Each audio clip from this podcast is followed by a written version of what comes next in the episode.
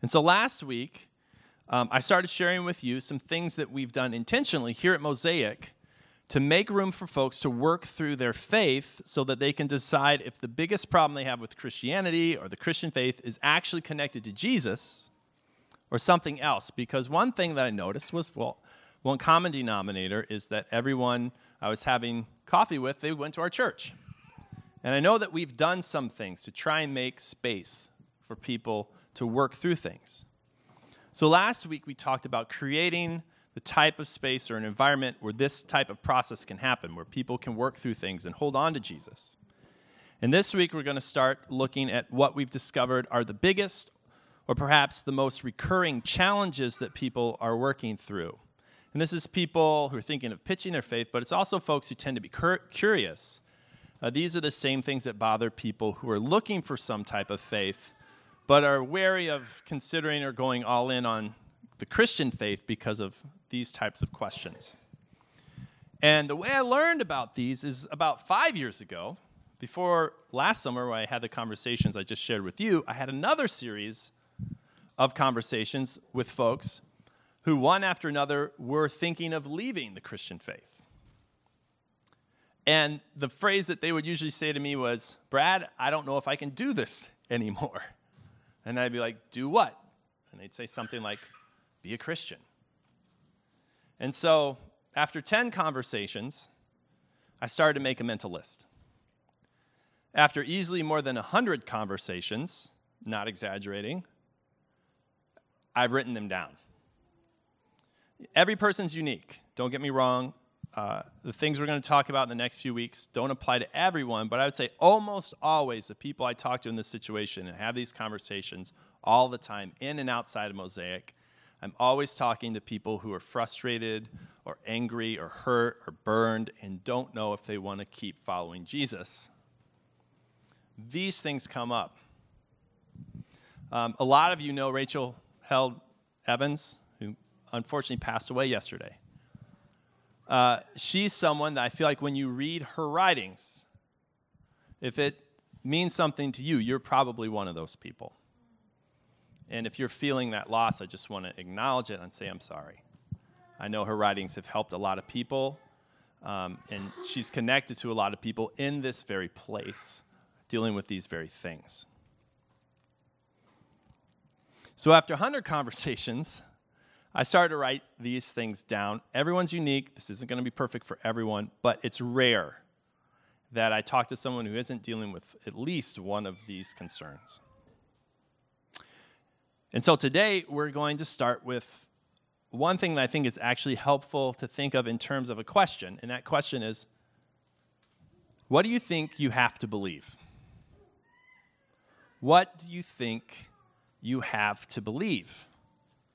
And I think this is such a great question because I found out that so many people either quit the Christian faith or don't fully consider the Christian faith because of something or some cultural aspect that they associate with the Christian faith that's a total put off. That in the end, at least in my opinion, I don't think is really required to follow Jesus or by Jesus himself. There's a whole list of things people think they have to subscribe to to have Jesus that you don't. And this question I found has a lot to do with how we view the Bible. So let's start there today. This is uh, taken from Mark chapter 2, uh, 23 to 28. And it reads this way one, one Sabbath, Jesus was going through the grain fields, and as his disciples walked along, they began to pick some heads of grain. The Pharisees said to him, Look, why are they doing what is unlawful on the Sabbath? And he answered, have you never read what David did when he and his companions were hungry and in need? In the days of Abiathar, the high priest, he entered the house of God and ate the consecrated bread, which is lawful only for the priest to eat. And he also gave some to his companions. And then he said to them, The Sabbath was made for humanity, not humanity for the Sabbath. So the Son of Man is Lord even of the Sabbath. Now, if we had time, Uh, I could show you um, what I've preached in other sermons about how Jesus has this very high opinion of Scripture. In other places, you can see that Jesus viewed the Bible not just as uh, something for a time, but really something for all time, and that he expected uh, the Bible to transform us and lead us into an incredible life. Yet, he seems to be in conflict with another group that takes the writings of Scripture very seriously as well. They're listed here as the Pharisees. Why is there this conflict? Because both groups, it seems to me, want to honor Scripture, but the Pharisees seem very upset with Jesus and his followers. So, what's the difference? I think there's actually a fundamental difference between what Jesus needs and expects from the Bible and what the Pharisees need and expect from the Bible. Historically, the Pharisees saw the solution to all of their problems and the problems of their nation to be connected to strict adherence to the teachings, commands of the Bible. They thought the reason that they were under Roman occupation is because they had not followed the scriptures closely enough. And if they could get the people of Israel to return to strict observance of the law and the scriptures, that there would be a great revival and revolution, and the kingdom of God would come, and the Romans would get kicked out. All they needed to see the fortunes of Israel turned around would be to follow the scriptures more closely. Now, for me, growing up in the church as I did, this raises the question. Because this sounds very familiar to what I was raised with. The problem is that we don't follow the Bible closely enough. The problem with our nation is that we've abandoned the teachings of the Bible, we don't follow them closely enough. And often, I would hear examples or preachers say the Bible is all you need. We don't need this, this, this, or that because we have the Word of God. We have the Scriptures. And that's all we need. Now, some people probably didn't mean exactly that, but some people did. And that's certainly the picture I got. I was raised with the idea that all we need is the Bible. Uh, seminary, they call this sola scriptura, the Bible alone. And that actually, this perspective does have quite a few advantages. That this perspective can keep uh, human doctrines, traditions, and cultures in check. It means that there's some higher authority than our own whims, maybe our own feelings, or whatever is popular in culture today. It provides a way to challenge our assumptions. I think we need that. I think we need our assumptions challenged. But I also think it can be misapplied as well. And when this happens, it's sometimes referred to as solo scriptura. And from this perspective, all we need is ourselves and the Bible. Anyone should be able to read the Bible on their own and plainly see what is true and right. But it's kind of funny because how many people read the Bible and plainly see different things? So, what should we expect from the Bible? Because I think Jesus expected something different than the Pharisees from scriptures, as he valued them and considered them inspired, something that would last forever. The first thing I think is that uh, the scriptures are meant to be read together. So, this principle is hinted at in this passage. You, will notice that in this passage and many others that Jesus is living life in community. And in particular, he interacts very closely with 12 disciples on a continual basis. And when he talks about the Bible, he talks about it with people. And if it's hinted at here, it's spelled out very clearly in other writings of the Bible that the council of community, both in the immediate, our current friends, people sitting in this room with us, people who are writing about scriptures today, what people are saying about the Bible today and the traditions and writings of the past are meant to inform our understanding of Scripture. Traditions of the church can become dangerous when they're treated as if they wield the same power and authority as the Scriptures. However, we're at risk also if we ignore them. And the writings of the Bible attest to our need of community to avoid being, quote, blown here and there by every wind and teaching and cunning and craftiness of people and their deceitful scheming. The misapplication of sola scriptura can lead each generation to kind of start from scratch with understanding the Bible, rather than standing on the shoulders of those who've come before. So, those who do not understand the past, I think we know that they're doomed to repeat its worst qualities. So, being in community is important. The Bible alone is not enough. We need the Bible in the context of history and relationships. It's meant to be read together. I think that's true. I think that's helpful. I think it's important. I don't think it's the main thing that people who are struggling with do I really have to believe X, Y, and Z are dealing with. So if you're struggling with the beliefs that you associate with the Christian faith or cultures that you associate with the Christian faith, this next thing I think is a little more helpful for you. And that is, and I think Jesus is it has this expectation, and that is that the scriptures are meant to point us to something greater. So in this story, you get Jesus and his followers, they're traveling. They come across a field of grain. They're hungry, so they start picking heads of grain and eating them. And I guess when you do that, you have to like put it in your hand and do this and get the chaff off or something like that. I don't know. I've never done it. I've heard people talk about it. Not walking through a lot of wheat fields recently in Philly. The problem here is that what they were doing on the Sabbath was considered work, and God had commanded no work to be done on the Sabbath. It was a command. Now, if you're a God fearing person who wants to follow God and take the Bible seriously as being inspired by the Holy Spirit, what are you supposed to do with that? They are breaking a commandment. Now, what I've heard my whole life and a lot of commentators say this is like, whoa, whoa, whoa, listen, listen, listen. All right, so the religious people of the day, the Pharisees, the bad guys in this passage, right? Yeah, they believed in the Bible, but they also wrote this other book. And they added all these other conditions and rules and explanations of how to follow a commandment. And Jesus wasn't breaking a commandment, he was just breaking one of their extra rules. But you know what? That's not what Jesus says. Jesus doesn't make that point when he says, he doesn't say, hey, you added to the law, you shouldn't have. Instead, he points that David also broke the law by eating consecrated bread. That's his argument. His argument is, I'm not the first to break the law. Not that, why did you make all these extra rules, you, you know, super religious crazoids or something. It's not where he goes.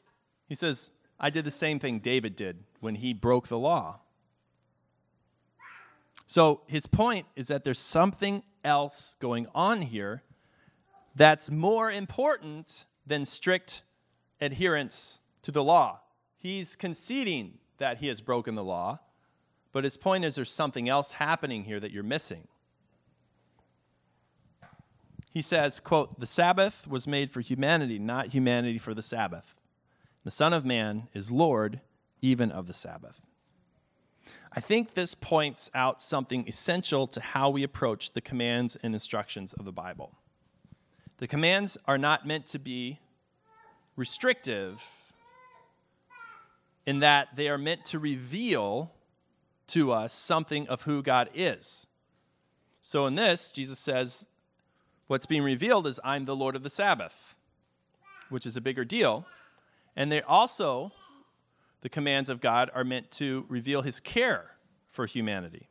So, commands are first and foremost meant to reveal something about who God is and his care for humanity. The Lord of the Sabbath, Sabbath made for humanity. That comes first, which means that context, what's happening in the real world around you and me, is important. It affects how we read interpret, and apply what we read in the Bible. It's not always the same. You know, we want to have formulas, we want to nail it down. We want the Bible to mean the same thing in every situation for all time. But Jesus is not saying that's what's going on here. It was okay for David to break the rule about consecrated bread because of the context surrounding his breaking of that rule. David and his men were on the run in a battle. They would have either been starved or been too weak to fight. God created the rule about consecrated bread for good, to help create a sense of the holiness of God, to reveal something about who God is. But also to provide for people. The consecrated bread, it was lawful for the priests to eat it, it was how they were cared for. So, in that law, in that rule, God is revealing who He is and providing for people.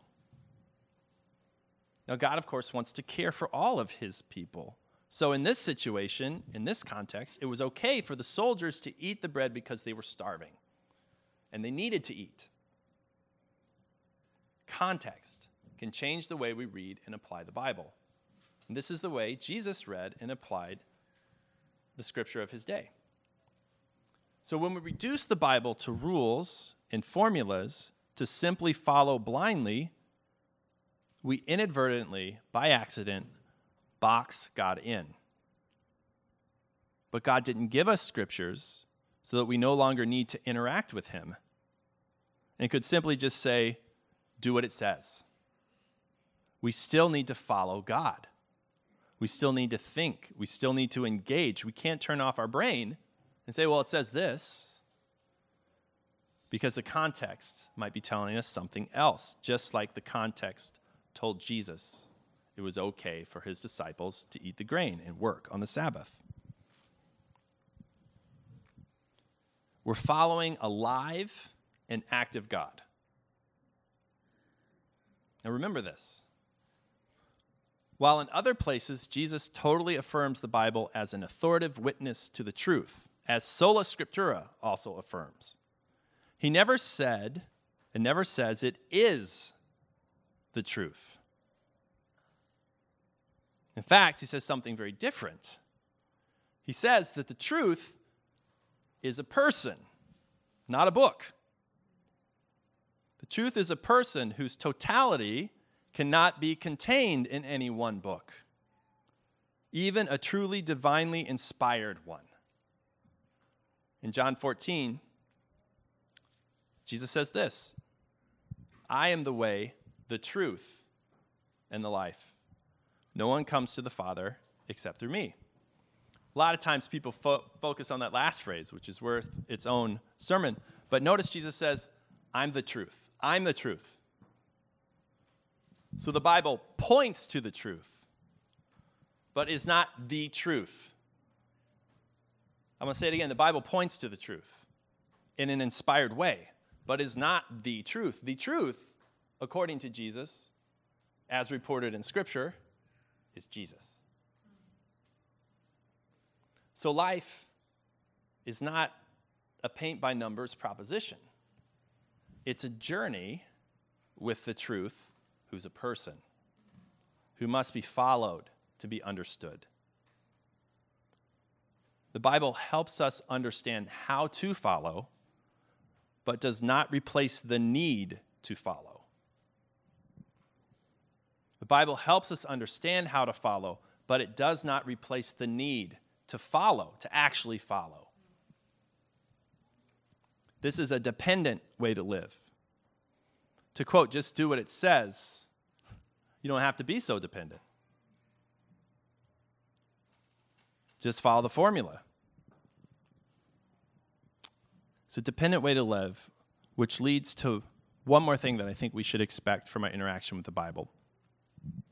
I think what Jesus here is trying to instill, in part, among other things, and his approach to Scripture is meant to produce humility. Humility. We're finite. What that means is that we have limitations. We're not omnipotent.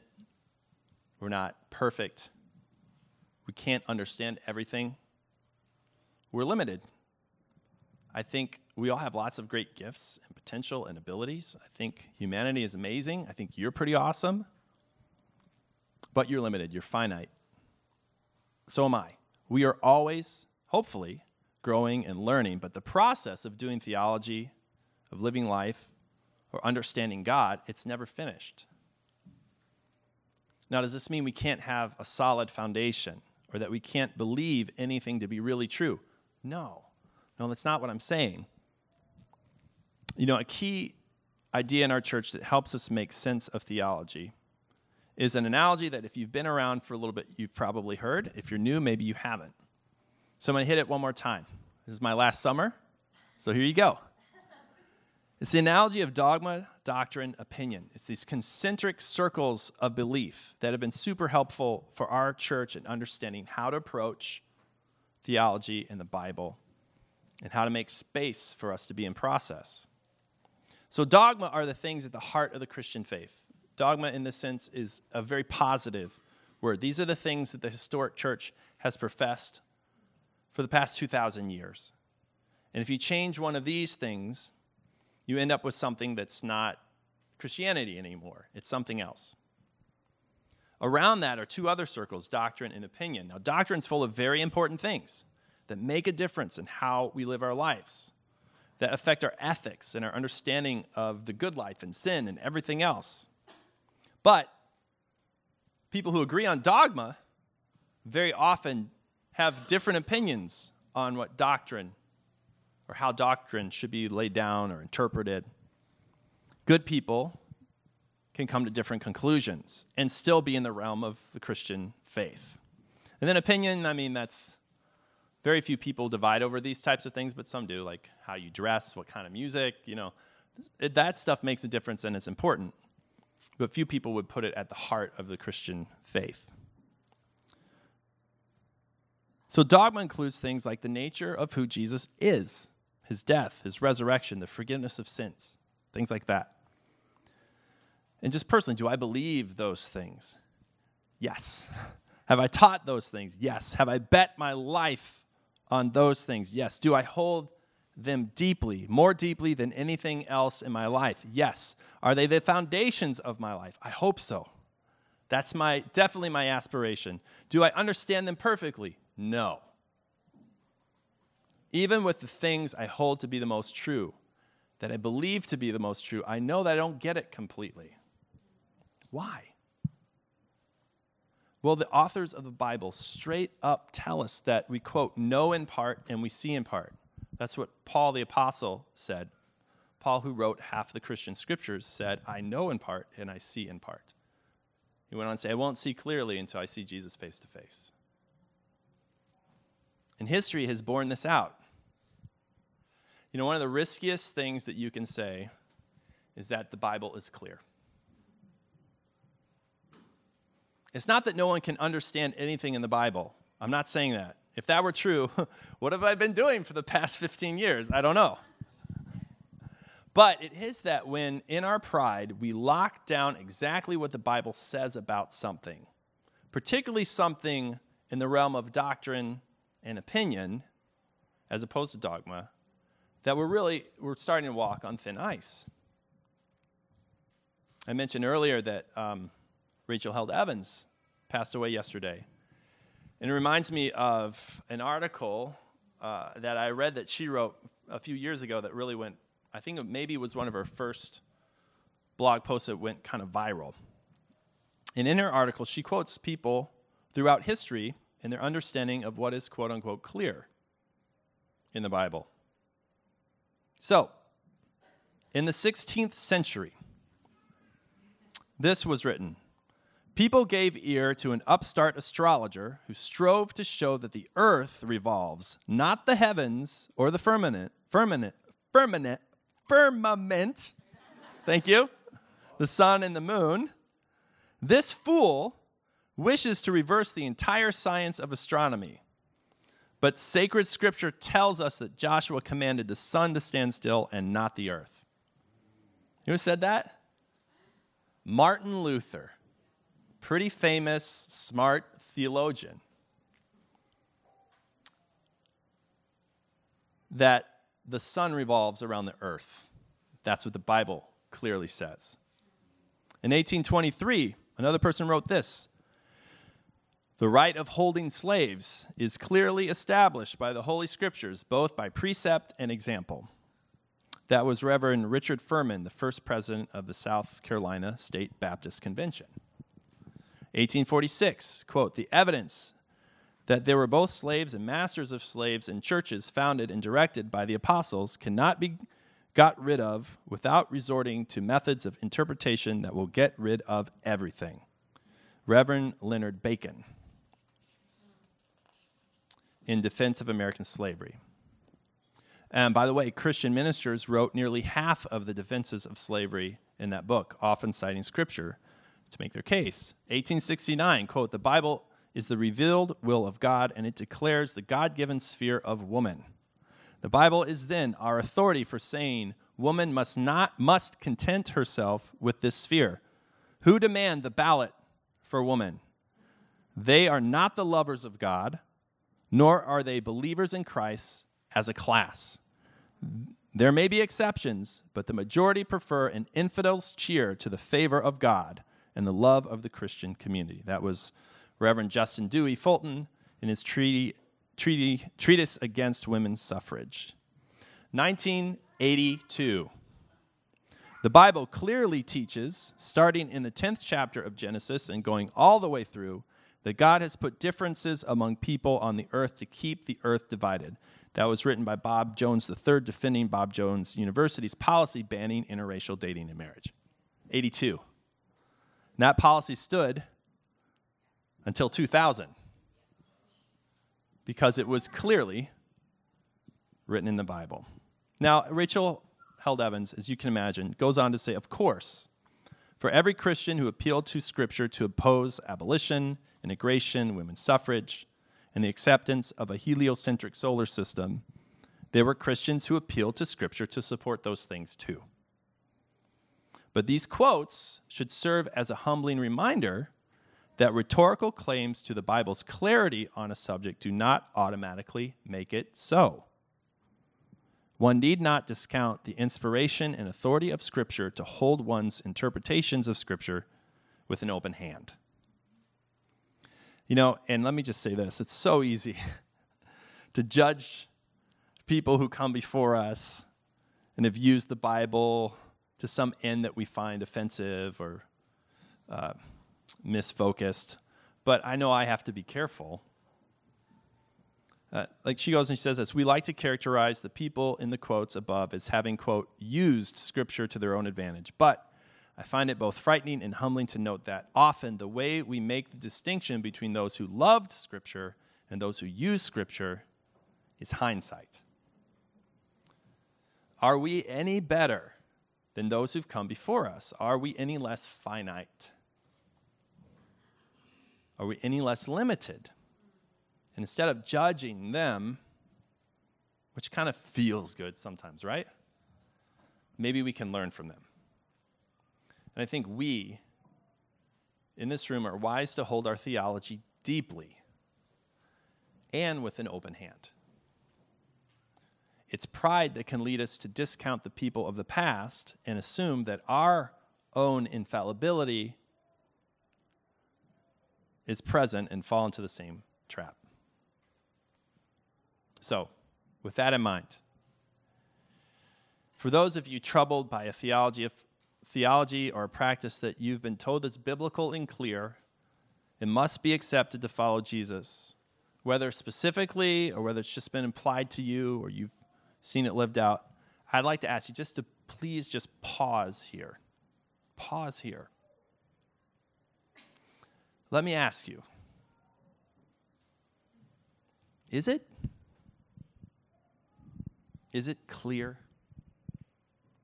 And before you let go of Jesus, or before you write Jesus off, if you don't really identify as a Christian at this point, but you're curious, ask yourself two things. One, is this belief that troubles me essential? In other words, is it at the center of the circle in the dogma section? So if I believe something else, do I lose the baseline, the, the historic center of faith in Jesus? And if you're wondering, I think the Nicene Creed is a great yardstick for the baseline of Christian theology. So, this thing that has you one foot out the door or has you keeping Jesus at arm's length is it in the middle there, really? Is it essential? And, second question, do Christians around the world even hold to this thing that threatens to push you away from Jesus? Because I bet if you looked into it, when it comes to the thing that bothers you the most, odds are there are literally millions, I'll say it again, millions of Christians around the world that don't believe that. There are millions of Christians who didn't vote for that politician that appalls you so much. There are millions of Christians that are inclusive. There are millions of Christians that read the creation story in Genesis and the book of Genesis in all sorts of different ways. There are millions of Christians who are scientists, and there are millions of Christians around the world, and this is just as important, who love Jesus and deeply hold convictions that are the very thing that you're responding against.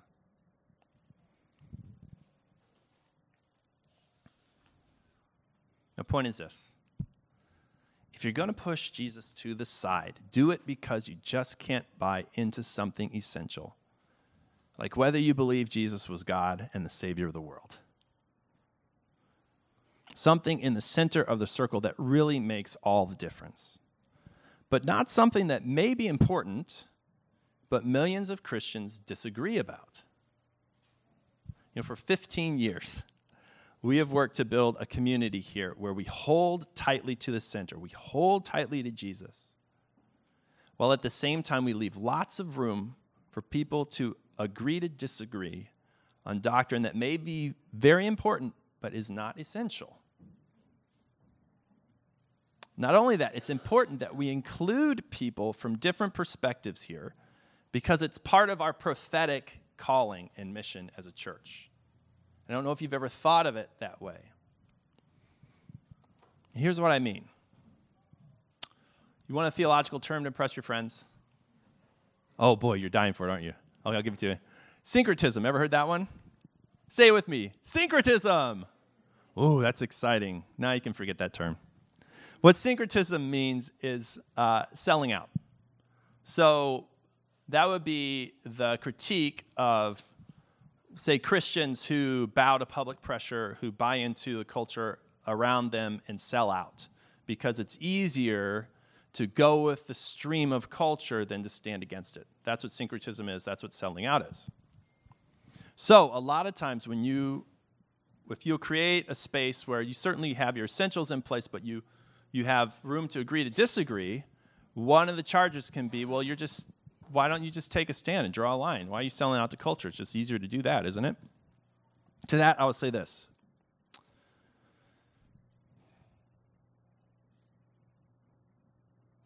What's the greatest pressure in our society today? What is the greatest cultural force working on you at this moment in the United States of America? I would suggest that it is not any hot button issue what you believe about hot button issue A, B, C, or anything to do with your political conviction. The greatest pressure in the United States of America culturally right now is to divide, to silo, to stake your claim and make everyone else who disagrees with you evil, corrupt, immoral and have as the only solution putting them down, silencing them, taking power away from them. That's the pressure. It is. You know, really, you know, I'm supposed to be humble here and leave a lot of room to disagree. I'm so convinced of this, I'll just say it. I think that's the biggest pressure. And if you haven't felt it, you have not been on Facebook. You were not alive in 2016 when we had that election. And you have not lived through the aftermath since. Pressure, pressure, pressure, divide. You're righteous, they're not. You're right, they're wrong. You're righteous, they're evil. He may not use the term evil, but that's the thoughts you think in your head. There's almost nowhere in our city, in our society, where people can agree to disagree and be in the same room. We can't pass a freaking law in this country. It's a zero sum game. I can't win unless you lose. We can barely pass a budget to keep the government running. It's black and white, it's either or, it's us versus them. You know what would be prophetically powerful in today's age, in the moment we're living in? A community, a place where people who agree to disagree on hot button issues love each other, work together, are in community with each other. That's what's different. Anything else is just syncretism.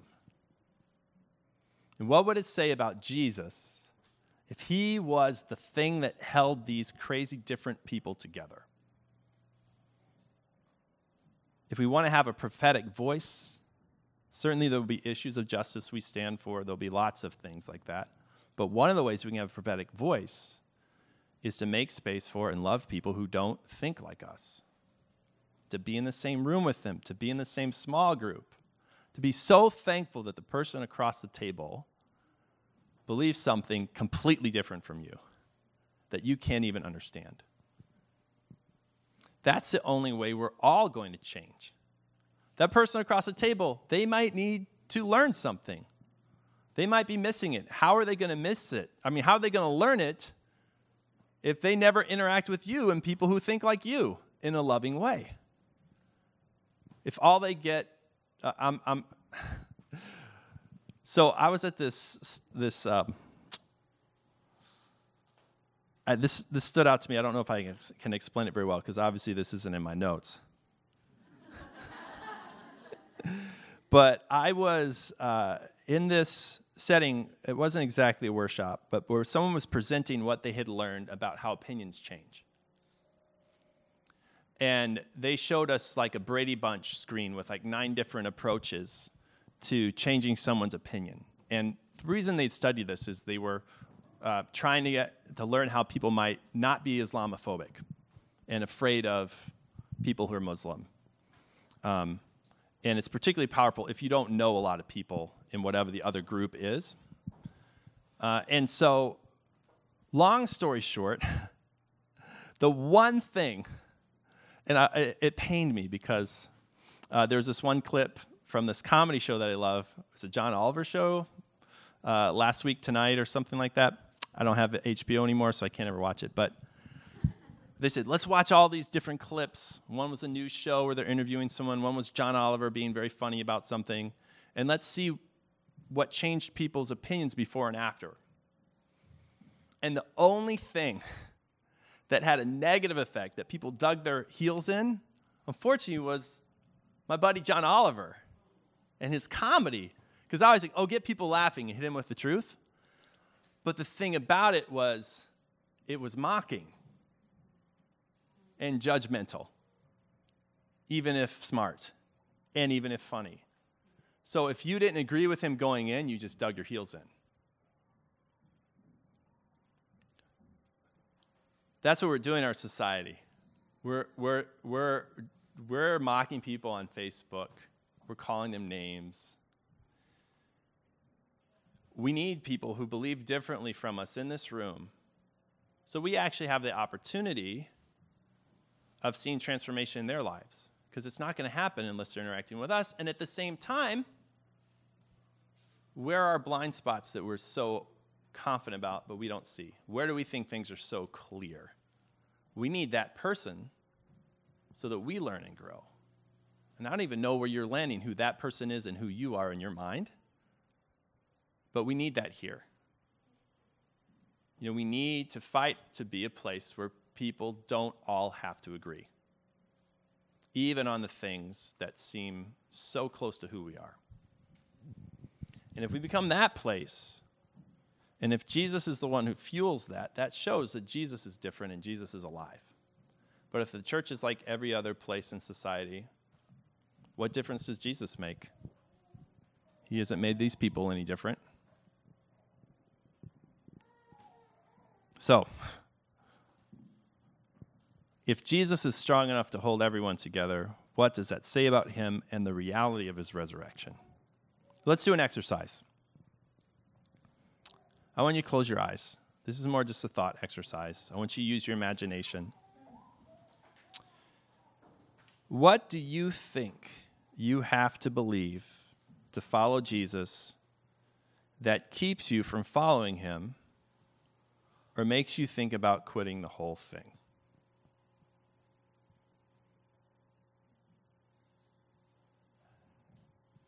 What do you think that you have to believe to follow Jesus that keeps you from following him or makes you think about quitting the whole thing?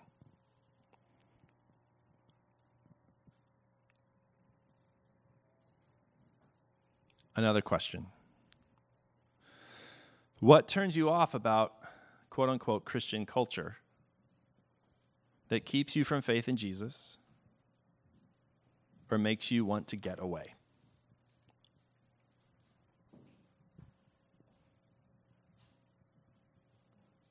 And once you've pictured those things,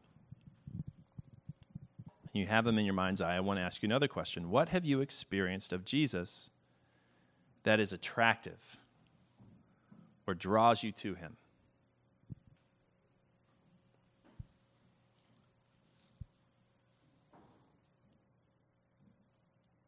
What have you experienced of Jesus that's attractive or draws you to him? Now that you have those things in mind, a question. If you could have the Jesus that you've experienced without the troublesome item, would you want that? Why? Why not?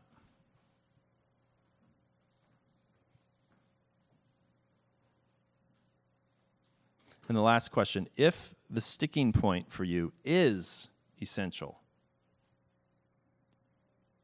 do you still want Jesus? Why or why not?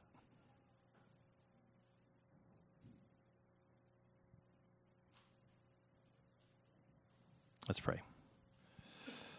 Jesus,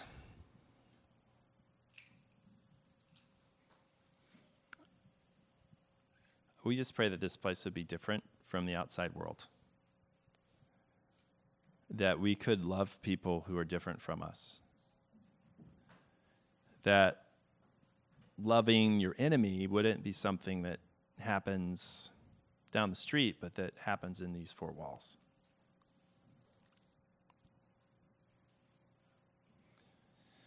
Where by your grace we could be humble enough to understand that we could be wrong, or we could learn from other people and that would help us create space for people that we disagree with so they might learn too. And we pray in all of these things that Jesus, your reality would be lifted up so that people will be drawn to you. Amen.